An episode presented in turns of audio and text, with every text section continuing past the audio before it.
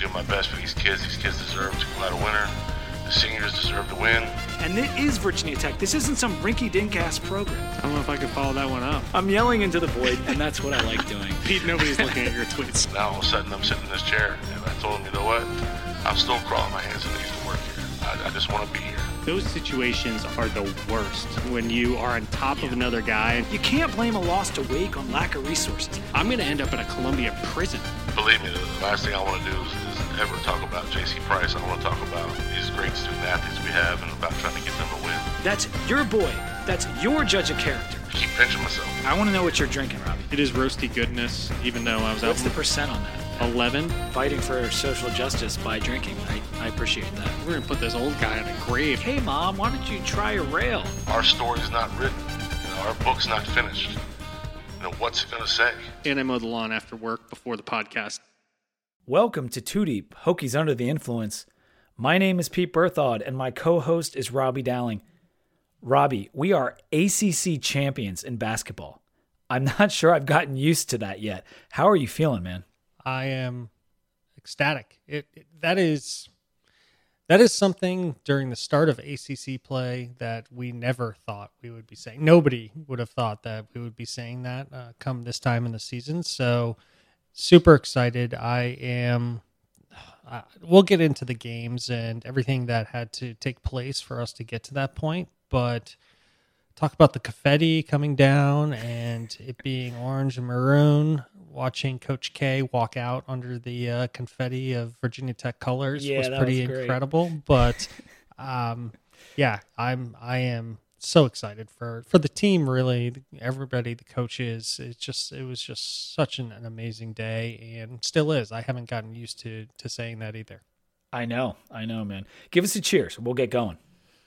Well, I'll, I'll keep it where it started. It's it's all about uh, the Virginia Tech basketball team, and uh, cheers to them. In I think the best quotes. It, it came up a few times during the post game, even during the pregame of how dark of a place that Virginia Tech basketball was in at a certain point. I think Mike Young talked about it.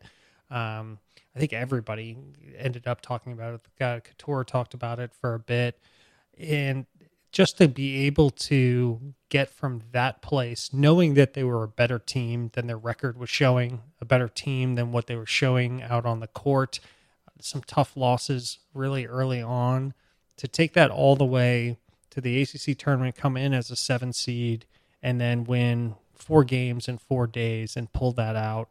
First time that a 7 seed in ACC history has won the won the tournament. It's just incredible. So hats off to those guys and, and we'll get into the details of it but um, just so proud of them and, and their resilience if nothing else.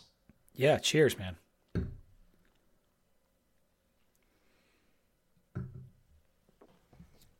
I was fortunate enough to be able to go to the game. I live in New Jersey, as most of our listeners are aware.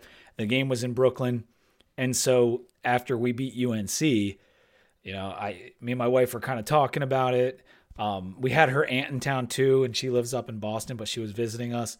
She's like, "You guys should really go," and I'm like, "Yeah, I've been waiting for Tech to be in the championship game since I was in college, so I think we have to go, considering it's one state away and really like an hour and a half away if you hit no traffic." So we went. Me and my wife did, and she was a good sport about it. Last minute, got a hotel room, used some credit card points, got got the tickets, which plummeted. Like the prices of the tickets, like shot down. I guess it was all the UNC fans selling. Like I Oh, don't wow. know what it was, but like we sat upper deck, but we paid like 20 bucks. Like we Oh, we wow. bar- we didn't pay virtually anything for the tickets. So it was that was fantastic. Um and the the Barclays Center was cool. You know how they have boutique hotels? Yeah You know, you go stay at this hotel, it's kind of kitschy or whatever. It kind of was like a boutique stadium. even even Yeah. though it was uh, it's a big stadium, like it holds a lot of people, but it was just kind of like a little bit more modern, a little bit more like closed in, cozy kind of feel.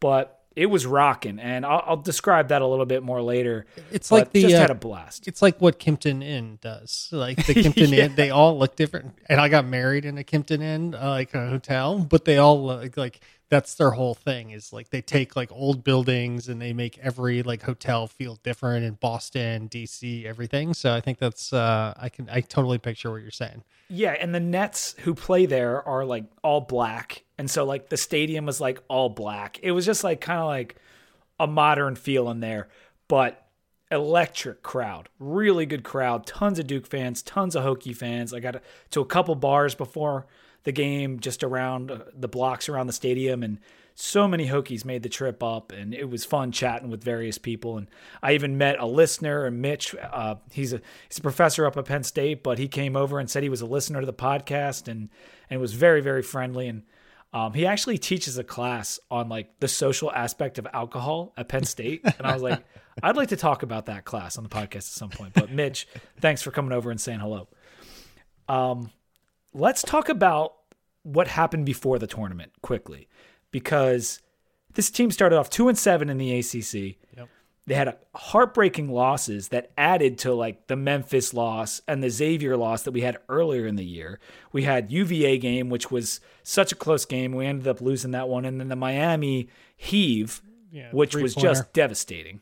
Yeah, that was just th- that was just uh, what's the opposite of icing on the cake of uh, how bad things can get? Uh, that that was that was It was a kick in the nuts is what it Yes, was. that's probably the a better way to put it. because the tournament chances seemed over. Once that shot from Miami went in, that would have been maybe a Q1 win at the time, at the very least a Q2 and an ACC win we badly needed. And it just felt like this team doesn't have it this year. We had a little bit of a disappointment and, and Storm coming in. We expected more. Um, we had guys that were shooting really cold, and, and Nahiem was having a rough stretch. But somehow Mike Young motivated these guys. They were always better than the record. That's something you said, and it's something that Jay Bilas had said several times throughout the season. Like, this team isn't this bad. And we went on a run. And we got the redemption against Miami, and that was a clutch shot by Maddox at the end of that game to win. We would see that again in the tournament, him being clutch. Yeah. Um, but they finished the season nine and two in the ACC and finished with a winning record overall. Like it was just unbelievable because the last time we recorded, we hadn't even played St. Bonaventure yet. Right after we recorded, we beat St. Bonaventure, and that was probably the like the last bright spot for a little while because That was it. we we ended up losing to Duke. Then we had like a COVID layoff. Then we lost to NC State and we lost to UVA. And it was like Jesus. It was just such a tough run because we had already lost to Wake prior to that, like earlier in the year. So we were 0 4. Then we were 2 and 7. We go on the run, and we have Clemson right at the end of the regular season. And we need this one. We're thinking if we beat Clemson and then maybe we get one or two in the tournament, we can get in to the dance. And we lose to Clemson on the road. We kind of blew it. Like we we ha- we were in control. I think we were winning at halftime. And I, I most thought, including myself, that that was the end of the tournament chances when we lost to Clemson. Is that how you were feeling? Yeah, I think I think everybody had resigned them. Everybody was skeptical even going into the Clemson game. The back of our mind, I thought we all thought there was a like a puncher's chance that if we beat Clemson, we made a you know got a few games under our belt in the tournament, then there was a chance that we could be on the bubble and get in. But it still wasn't looking all that great. Once we lost that game, I think everybody just you know, I hate to say it, you know, we didn't pack it in, but everybody was excited about the tournament. But everybody like kind of knew that you know NIT was probably the best that was that was going to happen.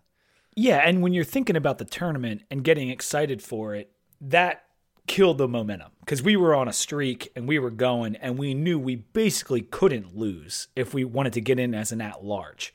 And so then that happens and it's like, man, we're really going to have to like beat Duke or something or beat UNC in this tournament and or win it. But when you say that at the beginning, you're like, yeah, right. Like we're not we're not going to win this. We've never even been in the championship game. And then we get Clemson again, first round. And another time playing Clemson, we blow the lead. Like we were in control of that game. We blow it. It goes to overtime.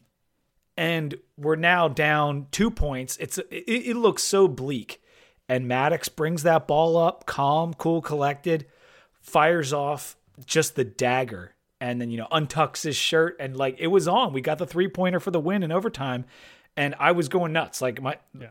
we already had my wife's aunt in town, and she was like watching the game with us. She was, she's kind of like talking during the game or whatever. And I'm like, yeah, this is like the last chance for the season. And then Maddox says, I jump out of my chair. I'm like running around. She thinks I'm nuts. But that was, when you look back on it now, that is one of the biggest shots in school history. Yeah, eh, that's that that buzzer beater to take them down.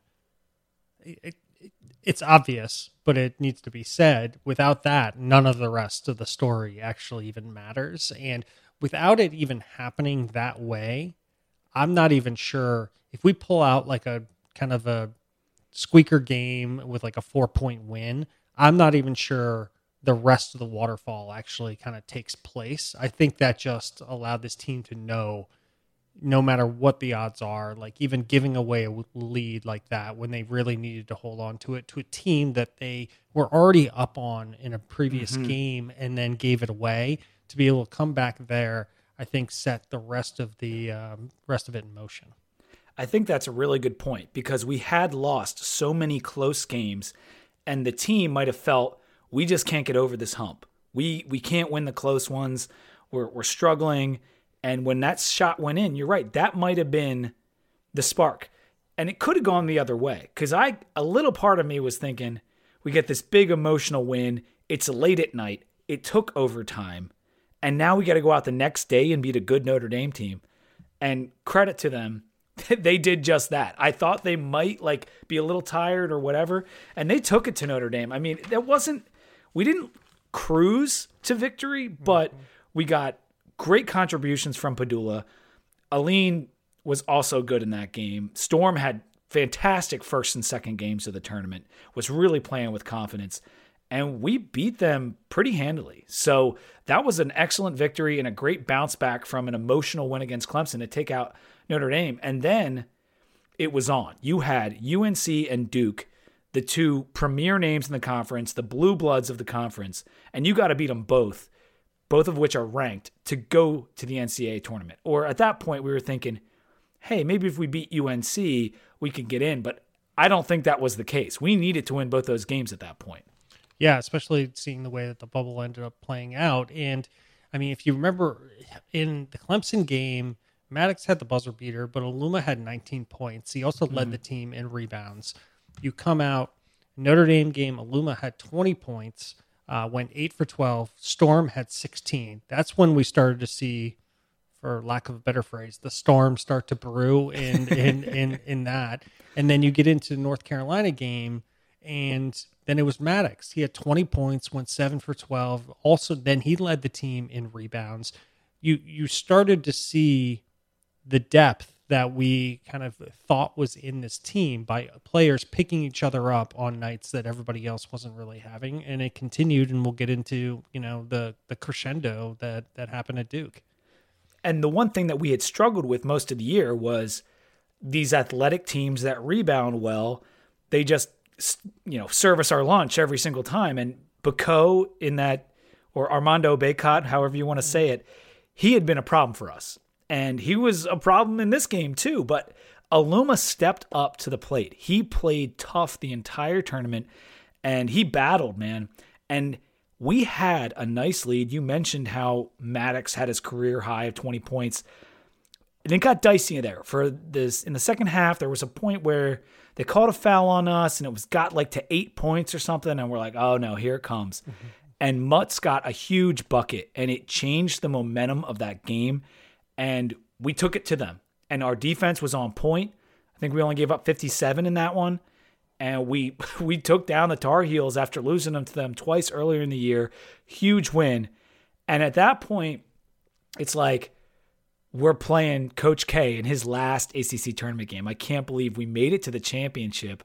I mean, I was I was going nuts after that. When when we're hitting those threes because we hit so many threes in this tournament, so many clutch threes.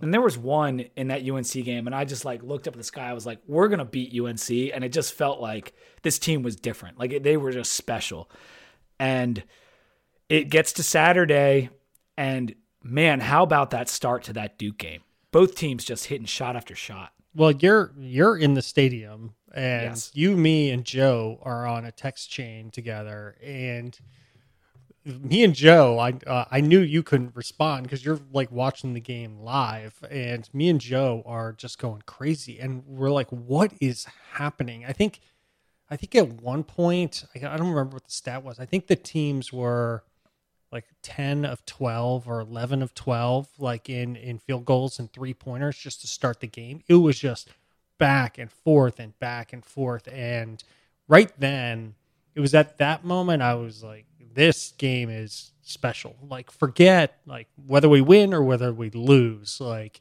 people are watching this game and even if you're not a fan of either team people have to be like losing their minds just like if you mm-hmm. like the tournament because it was nuts.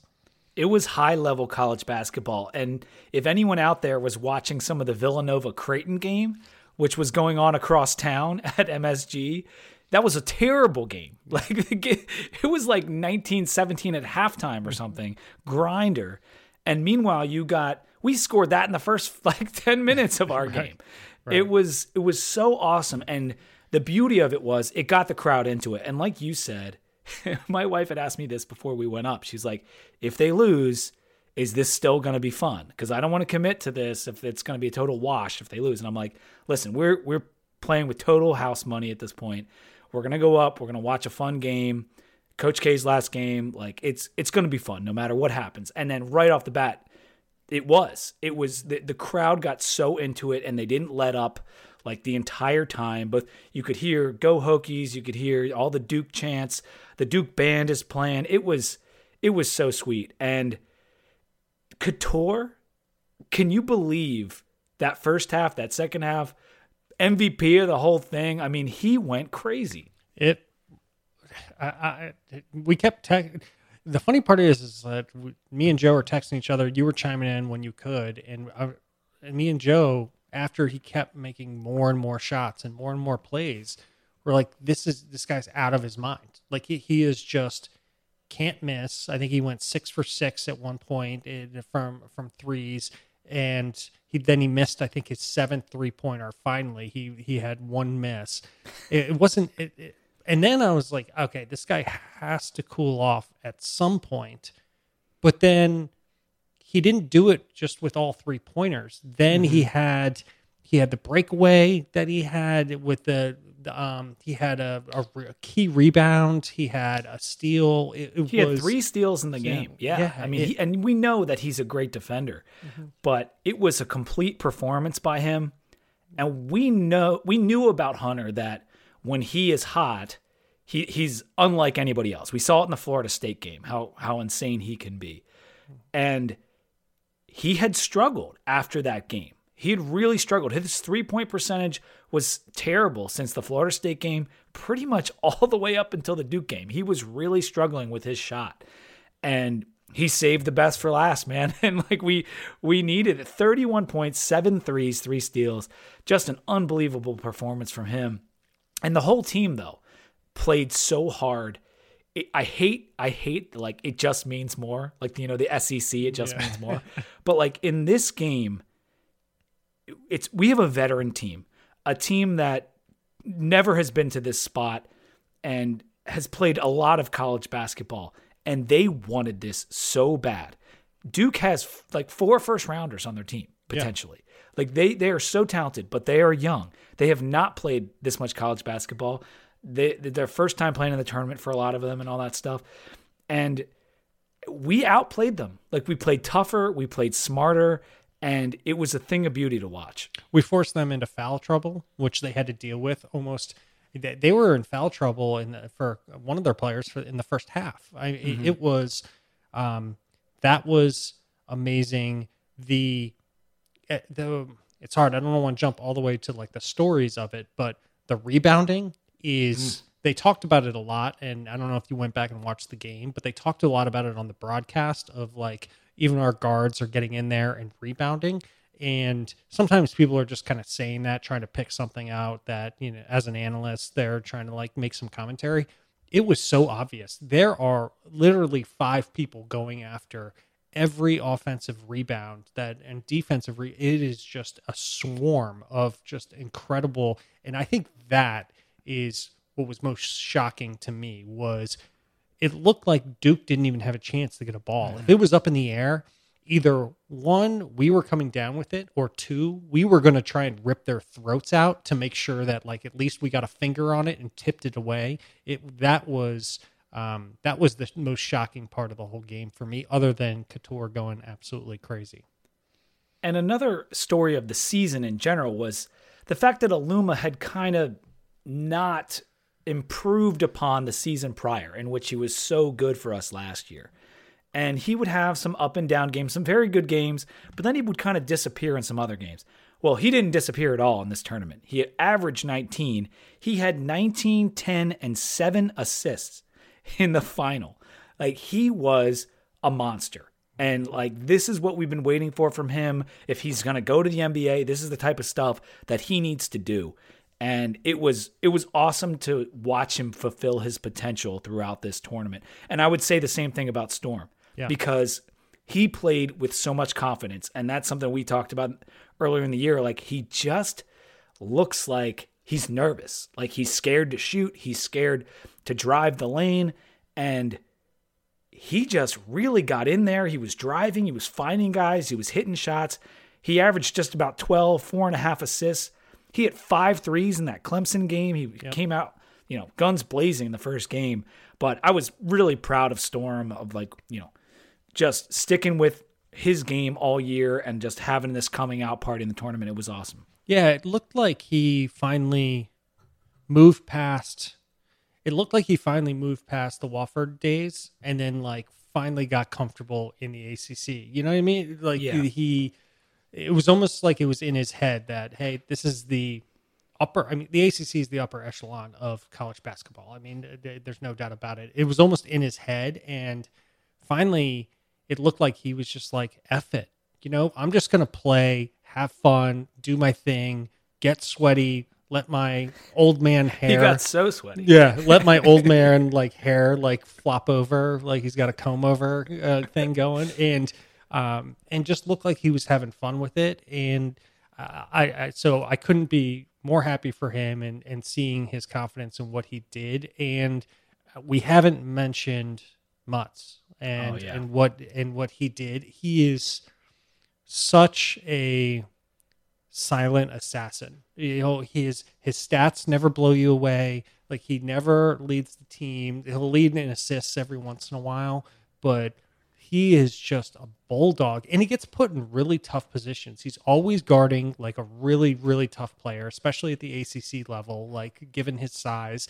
He's always you know very contested. He's got to, you know, hit remember the the pass that he made and they joked about it on Oh, the broadcast yes. yes. like the where he basically hit the uh it was like the billiard shot where like you got to like take it around another ball uh, espe- and but he's just like he's a such a solid core to the team even though you look at the stat sheet afterwards and you could overlook him but you you just can't overlook his presence and what he does um for the team And when he played, like, he's the heart of the team. Mm-hmm. He's the emotional leader of this team. And he, he had that triple double earlier in the year, but I know exactly what you're saying. He's a, the prototypical glue guy. Every team needs a Justyn Mutts in some form.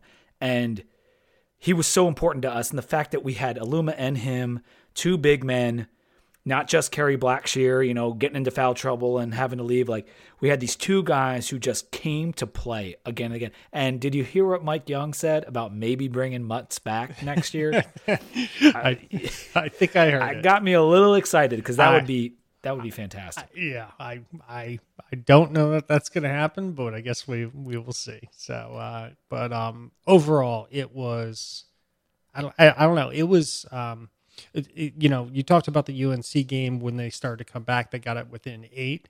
I had that same feeling, and me and Joe were texting about it when Duke started to get a little bit close, and I was like, "Oh no, is this going to be, you know, Virginia Tech all over again? Like, is this going to be where we, you know, we really had it, we could make it happen, and they didn't. They did. They didn't allow that to happen. They I know. they they played so well. They for, forced like really really uh, unfortunate turnovers for Duke um, at like weird spots. They rebounded well, and then all of a sudden you could just see the wind get sucked out of like Duke, and you like uh, all of a sudden I turned around and there was, think there was eight minutes left, and I'm thinking, well, we're we're gonna win. Like there's no doubt. And I was like, how is that possible? Like there's eight minutes left, but I was like, no, we're actually gonna win. Normally with eight minutes left, I'm sitting there like you know hiding behind you know the pillows, trying to like you know cover my face because I feel like the opposite's gonna happen. And that was the craziest thing. You know, we go out and we win the four games in four days, and Duke didn't have to play that many games. UNC didn't have to play as many games as us. But we got better. Like the games got farther and farther in terms of margin as it went along, you know? It was mm-hmm. it was kind of unbelievable. Like we were gaining strength. It was like one of those running backs in the fourth quarter who's like just running downhill and like grinding over you. Like that was us in these 4 days. And man, it was it was a thing of beauty to watch. Maddox finished the year shooting f- basically 52% from 3 points. That's like. And Bilas would say this too on the broadcast like he needs to shoot more. Like and maybe the the idea that he's picking his spots is why his percentage is so high but i mean every time he shoots a 3 it's like that's going in. Like that's what it feels like. It was what a weapon that is going forward for this team. Him and Pedulla like as they grow in their games um, really great to have them around for the next few years. Yeah. And if you look at his shot, he's not even the best on the team because Cattoor's actual shot from three is uh, unbelievable. I mean, he he is so pure in like his Yeah. touch, and it is when he is on point. Like he would that one of his shots was I think six feet behind the arc, the one, and as soon as he let it go, I went up and went to the bathroom. I didn't even see it. like I'm not. This is not a joke. I went up and I went to. I was like, "That's 100 percent in." I was like, "This is a quick bo- like bathroom break," and and, and he drained it. it. There's like no chance. His shot is so pure, and they talked about that in the post game, and when they interviewed him, it, it was really nice he, when he was talking about the team kept telling him, "You are the best shooter, like by far on this team from from outside." Forget everything else that's happened before. We're getting you the ball and just keep shooting it. Like you don't like th- that kind of confidence um, that you can have around somebody and build them up even when they're not feeling like they can do it. And then to watch him make seven three pointers was just uh, awesome. And what made that tournament even better in hindsight is the fact that we were likely not getting in the tournament in the big dance without it. Like Yes. We needed every win. Now that Duke win happened to be a clincher, like with the automatic bid, but we couldn't have gotten in with just the win over UNC because of the bubble, the way the bubble was playing out. Yeah. And so it's just amazing that with everything on the line, like we came up with that huge victory and different guys just stepping up. And Mike Young's known for his offense and like his, you know, shooting prowess and his teams and that kind of thing. But the defense was just sensational. Like and got better throughout the year and every player kind of improved their defensive game until at the end like the whole team was just playing so cohesively. Yeah, there wasn't a. It was weird to watch the broadcast and like see the players, but I can count like on like maybe three fingers times that like somebody was just really open for Duke and there wasn't the right transition or handoff in defensive coverage. Like they were handing off people so well. Everybody was contested. Even if, you know, their Duke is extremely athletic. Like you said, four first round draft picks is likely what it's going to be. But everybody was at least contested at almost every moment, it's, except for like a couple little breakdowns. And um, it was it was it was just uh, it was a marvel to to watch, and the team should be so proud. So, just some final thoughts before we get to the NCAA tournament preview.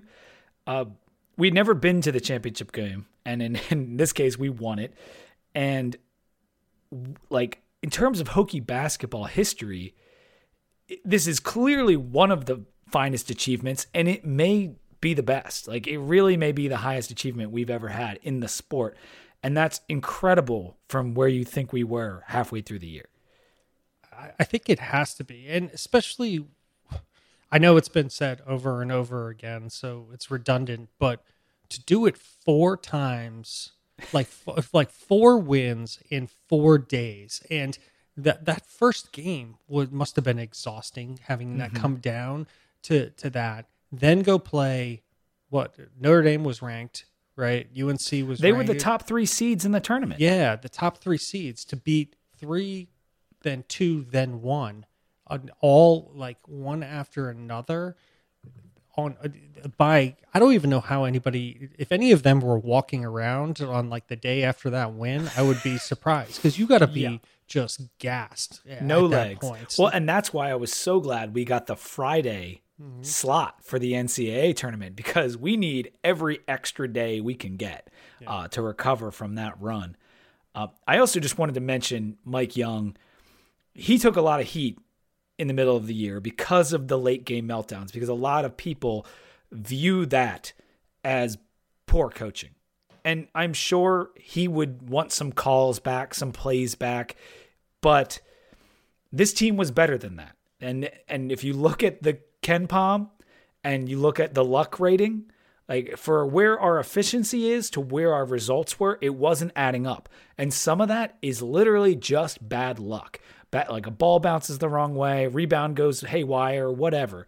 I'm not saying that we couldn't have played better in those games, but like the tip in against Xavier, if that bounces one different way, like that's a win. It's luck is a factor. And so maybe we just got all of our luck at the end of the year and maybe you know our skill matched up with our luck to make create this amazing ending but either way he did an amazing coaching job because as shelton moss pointed out one of the writers for the key play and diablo fan account on twitter we don't even have a top 100 recruit on this team right now and no conference tournament winning team like in the past eight years has done it without a top 100 player. That's something he he put out this week on Twitter, and I, that's mind blowing. You know, like he Mike Young really developed these guys from Wofford to Tech, some of them, and he went out and won the freaking ACC with them. Yeah, it, it, was. And they put out that that was an awesome stat. I read that article, and there was a lot of stats like that in terms of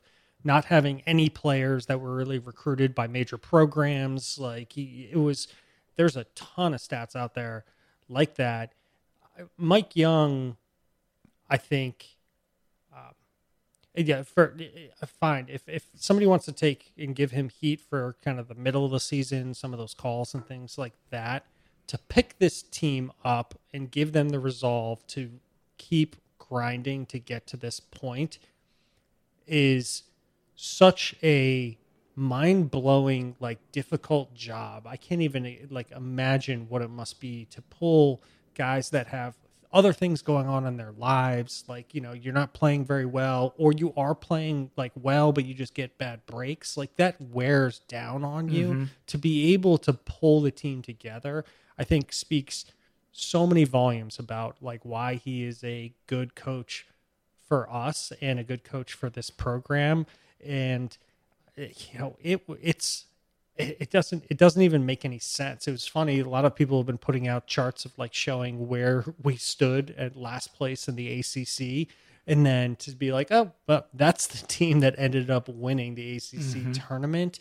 It is it's it's crazy that um, they were able and and credit to the players as well. That's got to be hard just you know to know that you're better than what you're showing on the court to know to to hear the fans. They they hear what's going on out there. Oh, they hear the fans and to see that people are like down in the dumps and then knowing that you are a really good team but just to like block all that out and just to keep working and you know a huge testament to to the entire program for for what they did. It's it's honestly um it's incredible and it, it has to be within the proper context it has to be the greatest feat in virginia tech basketball and I, i'm not even sure it's really close you you might be very right on that one. And the good news for Mike Young and the team is that we will have a top 100 recruit next year in Rodney Rice coming in. He's our third highest recruit ever, ever, and it's gonna be like I just can't wait to see what Mike Young can do with more talent.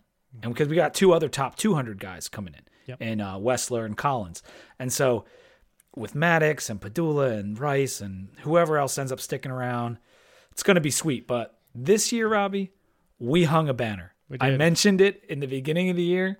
We're going to hang a banner this season. I didn't think it was going to be the ACC title. I thought it might be a Sweet 16 or something. Uh, You know, in a perfect world, a Final Four. But I, I never, I really never thought we'd win the ACC tournament. Maybe in the regular season because it was kind of a down year. If we played well, we could. But like going up against the likes of Duke and UNC in the tournament is always difficult on these back-to-back days, and that's the banner we're hanging. I know it's incredible. You got it right. You just didn't. Uh, I don't think you had the right one in mind. And one final note, just on uh, Mike Young, and you probably everybody's seen this stat. He's now six and zero in championship games. He had he won Wow. five.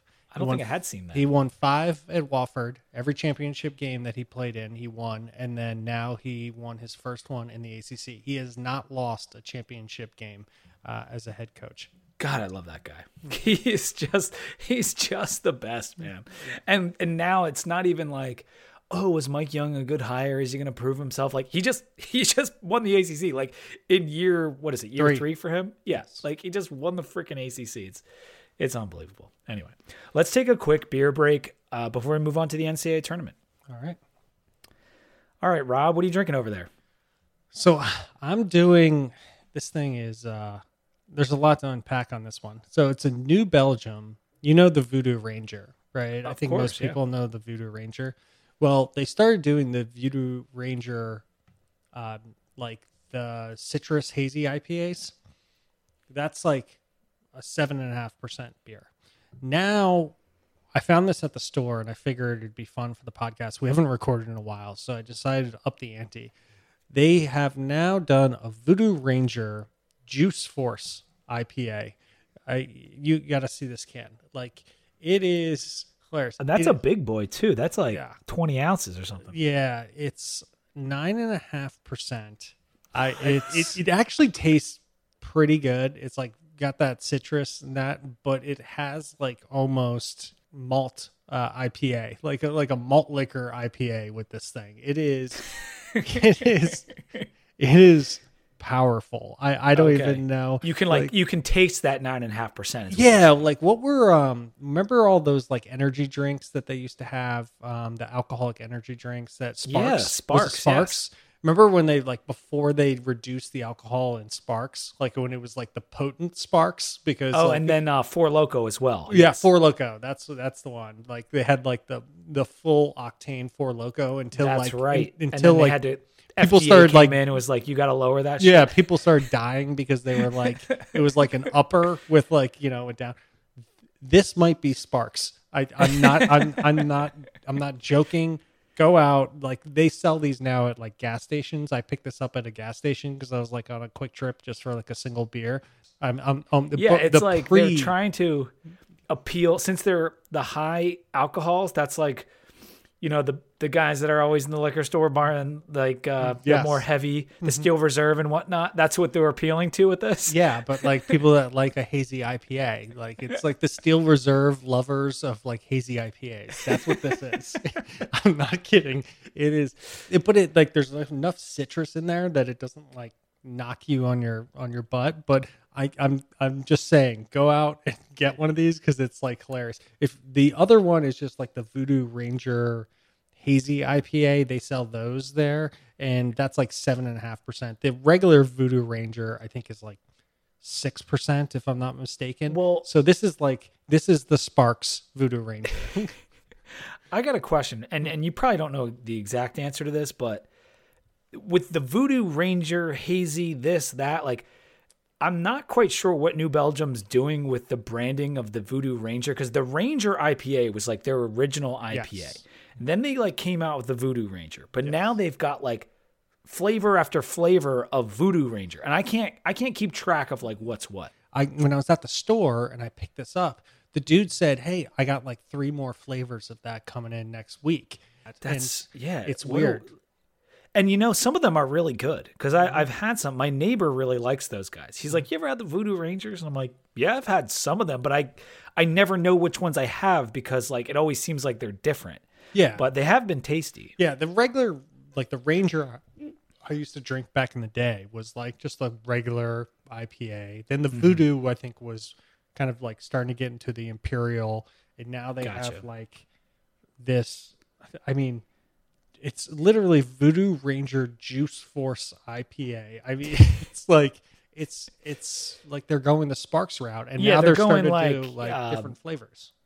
Yeah, because like all these seltzer companies, all these things, they're coming out with like different flavors, different colors on the can to like keep people interested. Like that's kind of what they're doing. Yeah, and I think it's working because it caught my attention when I went Yeah. in there. I was like, hey, and they had a bunch of like single cans of stuff, and I was like, oh, what's this? And I, Well, I am drinking the Time of the Chimpanzee. This is a Burlington Beer Company Vermont beer. So this is a a New England beer, but it's called a New Zealand IPA. So I never heard of the New Zealand IPA. The can is pretty cool. It's got like uh you know, like a chimp on it and kind of looks like Planet of the Apes type situation, but it's a really good beer and I don't know if the like it's kind of like more feathery the the finish on the beer. It's almost as if they mixed a hazy IPA with like an Allagash white or something like that. Hmm. interesting. but it's it's really goes down smooth, six point five percent, really good, easy drinking IPA. And like I said, it's a New Zealand IPA, so maybe there will be more of these. Maybe this is kind of just like a joke that they're doing. I don't know, but it's tasty. Burlington Beer Company, Time of the Chimpanzee, very good. I have three cousins that are all uh, went to UVM, so trust me, there is a lot of weed that is smoked in uh, up there, like a lot. So uh, you know, you never know what you're gonna get in like. Because what was it? Uh, Magic. Um, what was it? Um, Magic Hat. Magic Hat. Yeah, that's out of Burlington. So like there is Oh, okay. there is a lot of um, there's a lot of interesting psychedelic stuff that happens. this there. yeah, this could have been like a result of like a trip of some kind. yeah, yeah, probably. I got this can from my brother-in-law Chaz, and uh, he's always given me like good random beers. This one is really good. Nice. All right, the NCAA tournament. The Hokies got an 11 seed, which after winning the ACC, I am happy to just be in the tournament. But that's a joke. Getting an 11 seed as the ACC champion, no matter how the season went, is a joke. We won 13 of our last 15 games, and we're an 11 seed. I I'm not too happy about that. Did you do you really care about the seed, or are you just kind of whatever? I'm kind of whatever. I got to be honest. Yeah. Just because we, well, seeing how the bubble went, because like Rick, when Richmond won on what was it the next day? I guess that would have been on Sunday. That that kicked somebody else, the, another Yes. team out. Like the bubble did not go very well for people. So um, we could have found ourselves in like kind of dire straits if we had not um, gotten in. So. I, I, I, I agree with you. I'm just not that worried about it. And seeing what they just did, now that I'm more excited that we got the Friday game than I care about the 11 seed. Does that make sense? Like, you know, that, Yeah. that, that for me is more important. And I do think we got a pretty decent matchup, um, like, at least in the first round. Um, it's a yeah, good team. and you but- have to consider you have to consider the ACC this year when you think about that 11. I mean, the ACC had a historically bad season by every metric. It, it, it could be the worst ACC basketball season ever. I'm not trying to take anything away from our title because we still had to beat a top 10 Duke team and probably a Duke team that would have been a one seed had they not lost to us. Um, but it wasn't a good year for the conference. We only got five ACC teams in the tournament. There wasn't a ranked on ranked matchup all year long, which I don't think has ever happened in the ACC. And so in that in that respect, I get it, and I understand that we're going to be a little lower, but we could have been on the ten line, we could have been on the nine line, but ultimately, it it doesn't matter. You got to beat who's in front of you. There's good teams in every quadrant in every bracket. So we got Texas first game, and Texas, on the other hand, was in what is considered by most to be the best basketball conference this year. According to Sagarin's rankings, the Big 12 was the best basketball conference. Yeah, and I, I do think you know it all it all shakes up depending on how you look at things, but I I do think it, you can never know what you're going to get, even if you come in as a ten seed. You know, it's, if you swap us, and I know this is not how it works, but you swap us with San Fran, who came in as a ten seed. And then you're getting Kentucky, right? In in game, assuming that you win. So Right, right. like the the the maturations of how this can play out are are so different, and you could end up being a higher seed with like a much worse draw, depending on how how you get placed overall in the in, in the bracket. Yeah, that's a good point. And as far as Texas goes, I feel like this is a good matchup for us. Texas is a very good team. They finished fourth in the Big 12. They were 10 and 8 in conference. They won 21 games overall, but they're 15th in the KenPom rankings, a, a you know advanced metric that you know I like a lot, and one that favored the Hokies most of the year. I believe we finished the year 23 in the KenPom, which was pretty high for the, the tournament teams. And Texas is, you know, a good eight spots ahead of us. So they're they're an efficient team. And the funny thing is, I looked at their metrics, and they also had horrible luck this year. If you look at their little like luck ranking, it's in like the high 200s. So they might have had some similar issues to us, but they're a good defensive team to just take, sweep them in broad strokes. Good defensive team, bad shooting team. Uh, I think they're 13th in the country in defense, but they're 255th in three point percentage. I think there's only 360 teams, so they're in the like the bottom two thirds of shooting the three ball. Um, they're in the bottom two thirds of rebounding the ball. They're not a big team, but they're they're an athletic team and they defend very very well. Yeah, I mean, uh, the majority of their losses came against ranked opponents. So if you look at that, eight of their 11 opponents at the time, I think it's at the time that they've played that they show on ESPN, were all ranked. Um, so, I mean, they, they went up against a, a pretty good and, and stellar. They played Gonzaga to, to earlier on in the year. So they, they played some good teams.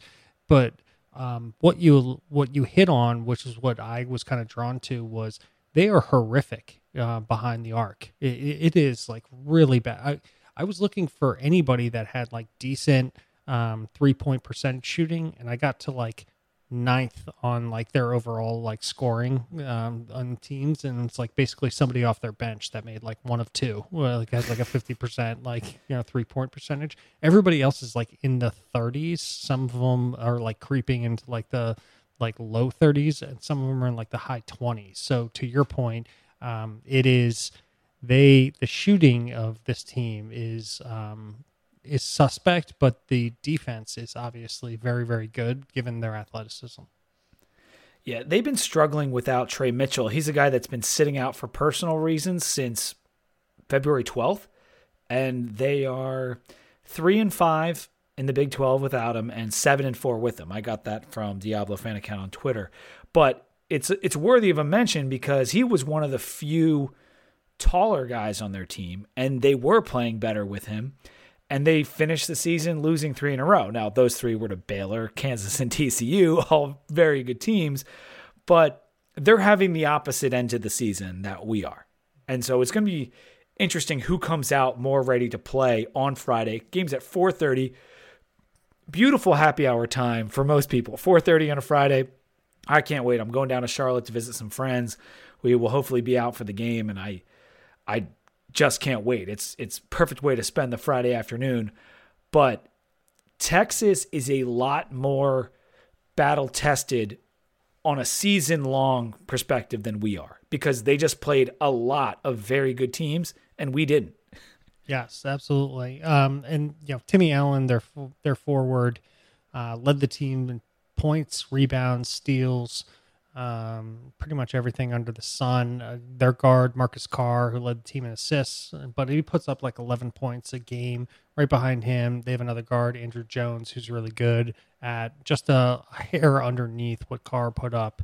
Uh, I think it was like 11.7 versus like 11.5 point or 10.7 versus 10.5 game. I think the big difference between these teams is really going to be um, outside the arc. Honestly, it, it, it's going to be defense, as as you said, but it this is not. I know it's asking a lot after what Cattoor just did, but this is not going to be a good game for us to go cold on on the outside because that that is going to be the real advantage for us. Um, and then rebounding, I think that uh, we're going to have to do what we just did in the ACC tournament again and really just flock to the ball because this team um, is very athletic. They're fast, they're quick, and that's going to be that's going to be key. And I'm just also hoping that the you know we're not tired. I mean that that is a huge stretch and a lot of emotional um, a lot of emotional energy that we just expended to, to get through that tournament that we just we ended up winning. But it's gonna I think it's gonna rear a little bit of a head at some point. Yeah, these guards are going to give us a problem. Carr Jones and Ramey all averaging about 10 a game, like you said. And it's that's the kind of team for most of the year that we had a hard time against. Even the NC States of the world gave us a hard time because they had athleticism at the wing. And we're going to see. I feel like because of the way we've been playing defense and the way this Texas team plays defense, like this could be a real slobber knocker. Like I don't really, I can't wait to watch these guards, all of them go up against each other. I think it's going to be really fun. Um, but we need I think we're going to need contributions from Pedulla in this game because he's one of our better drivers. And to break down that perimeter D, you need guys who can drive and dish and get to the rack. And Storm did better at it, but Pedulla is he's a very he's very good at it. And so I'm wondering if we'll see a little bit more of him in this game. Um, but I, I think Storm will start. He'll play a lot, and it, with the way he played in the tournament, I'm excited about the prospect of our chances in this game because Aluma and Mutts will have the rebounding advantage. They'll have the inside advantage. We saw what Mutts did to Paolo Banchero on the inside with that dunk, making him go sideways. That was one of the coolest plays. I meant to mention that earlier. But that will be an advantage for us. So if we're hitting shots on the outside, we'll have the bigs and that presence inside on them. So if we can get a good game out of Cattoor, good game out of, you know, Nahiem and and Storm, just everyone kind of just plays okay. If no one goes completely in the tank, I think we'll pull out this victory because I, I, I like this matchup for us. Yeah, I think it's. Um, I, th- I think you know having having that good uh, guards and wings it's it's gonna that also requires a lot more energy from that we're probably going to be lacking a little bit of. It's going to be a little bit more fast paced. So I think uh, your point about Pedulla is, is, is right because that guy does not care. I mean, he just does like he is just balls to the wall, and he should have fresher legs than some of the other mm-hmm. guys.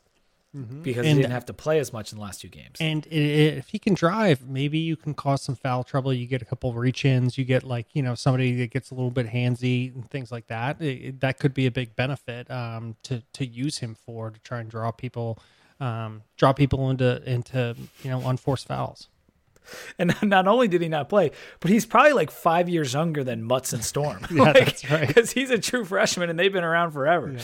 So he's got those young legs. But anyway, um, yeah, man, I can't wait. That's it's it's a good matchup, and we get to go against Chris Beard, who had Texas Tech in the title against UVA a couple years back. He's a really good coach. It's kind of weird him going from Texas Tech to Texas. I know Texas is Austin and it's it's the big university, not in the boondocks, but it's just funny to hop in conference like that. Yeah, it's um, people will pop around. Uh, it's um, I think it happened in football this past season. I think uh, one of the former coaches uh, hopped back down into Texas to be like an assistant or like a films oh yeah, coach. it was like a Baylor guy, right? Yeah, something, something yeah. like that. And the, a year earlier was saying it was like his most hated team, and then like he's walking around like a Texas. Uh, that when the Texas dollars come calling, most people uh, answer the call.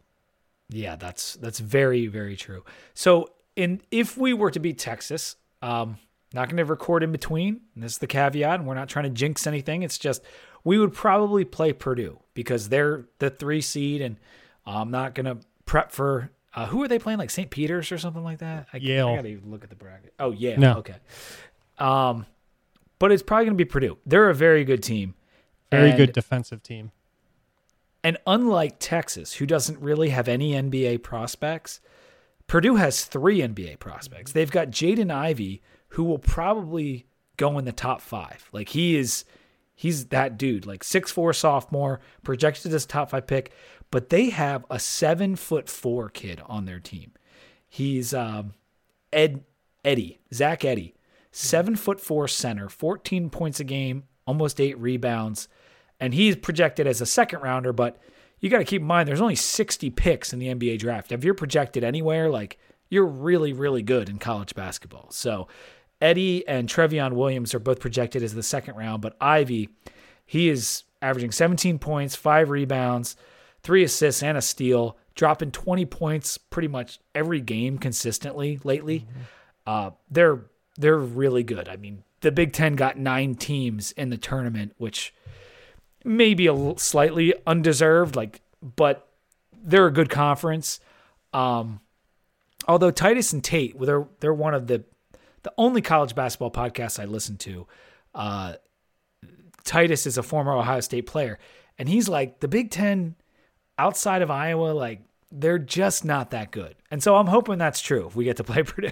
Yeah, well, well, that nobody is that high on the Big Ten right now. Even my wife, with uh, she she was like, "Yeah, I don't even think Ohio State should even be in this." Like, yeah, and I'm like going through my my daughter did her picks today, and the only teams that she knows are like Ohio State, and Michigan. So like she has she has Michigan going like all the way. I was like, "Oh, don't don't tell mom that." like just she's like, "You know, I like that logo." I was like, "Oh no, here we go." but uh, yeah, they they the Big Ten has not been stellar, but neither is the ACC. So I, I think. Um, I mean, the Big Ten's been a lot better than us, and but so much of it comes down to when it comes to the bids, like where you did earlier in the year, because you had to beat your out of conference teams, and then since you did well out of conference, then all your rankings all go up, and we didn't do well, and they did do well. Yep. But that doesn't have any bearing on how the teams are playing now. Yep. And I think what the point was of Titus was that just like none of the Big Ten teams are like really bringing the juice right now outside of Iowa. Yep. And so we'll see. We'll see. Obviously, if we get to play Purdue, that would just be really nice because it means we beat Texas. And um, God, I would love nothing more than a Sweet 16 run, Robbie, because the regional, if we were to go to the Sweet 16, is in Philly, and I would be able to go. yeah. That is actually pretty sweet. Hey, listen, everything's coming full circle because uh, Friday is my birthday. So, um, Oh. so uh, That's very nice. yeah, we. Granted, I will. Uh, I'll have my daughter. My wife's working, so but we'll find some time to uh, catch our game at at four thirty Eastern time, um, God's time. Not how's that? Now that now That's a that we're shot. in, that's uh, a shot across the bow at uh, Godfrey and uh, them doing everything in Central Time. Right, right. Spring forward, man. We just had it. That was tough the day after Brooklyn because I'm in a hotel and then we spring forward and I'm hungover and it's like you got to get out of the hotel an hour early. Basically, that was kind of rough. Late, just late checkout, man. You just gotta call, be the first one in the morning. Just pick up the phone at like 5 a.m. Just say, "Can I do late checkout?" Yeah, for real. Um, all right, last couple things before we sign off. The spring game is happening for football. We got to mention some football stuff. We're not. We'll go into more details about all the spring football in a couple weeks after March Madness winds down. But we're getting a spring game. Thank the bejesus. It's happening. It's going to be on TV. And not only are we getting a spring game, we are getting an open practice. Can you believe that? I, um, I yeah, I, I don't want to. I don't want to go on a tear about this, but how much have we talked about this over the last what seven years of this podcast about Yeah. access to the program and all of those sorts of things, and six years under Fuente and not having televised spring games and all of that. So I'm just happy the fans get to go out and see the players, and the players get to have fans around to watch them play. Yeah, the access is back, and you see the Twitter videos of Pry in classrooms talking to kids. You see him talking to the wrestling coach. You see him, he's always out there sending messages to the other teams, glad handing. And I, I know that like being Mack Brown and being that kind of guy, like the, the glad hander, it's not everything, but it's something that this program needed. In addition to being a good coach, he's got to prove it on the field but we need that personal part of this program as well. We need to feel a part of it, and Pry is doing that. Yep, I couldn't agree more. I'm super excited because I won't be able to make it there for you know the spring game, and I get to watch you know whether it's real kind of football or just fake football. At least I get to see the players a little bit earlier, and I'm just happy for all the fans that get to go out there and and see see a practice and. Whether you show them something or show them nothing, it doesn't matter. That's not that's not what it's about, and I think that's what was always lost in translation. Is it's not it's not about you know going out there and trying to figure out who's going to be the starter or who isn't. It's going out there and just seeing the colors and just seeing the players and allowing people to get juiced up and excited about the season. Definitely, man.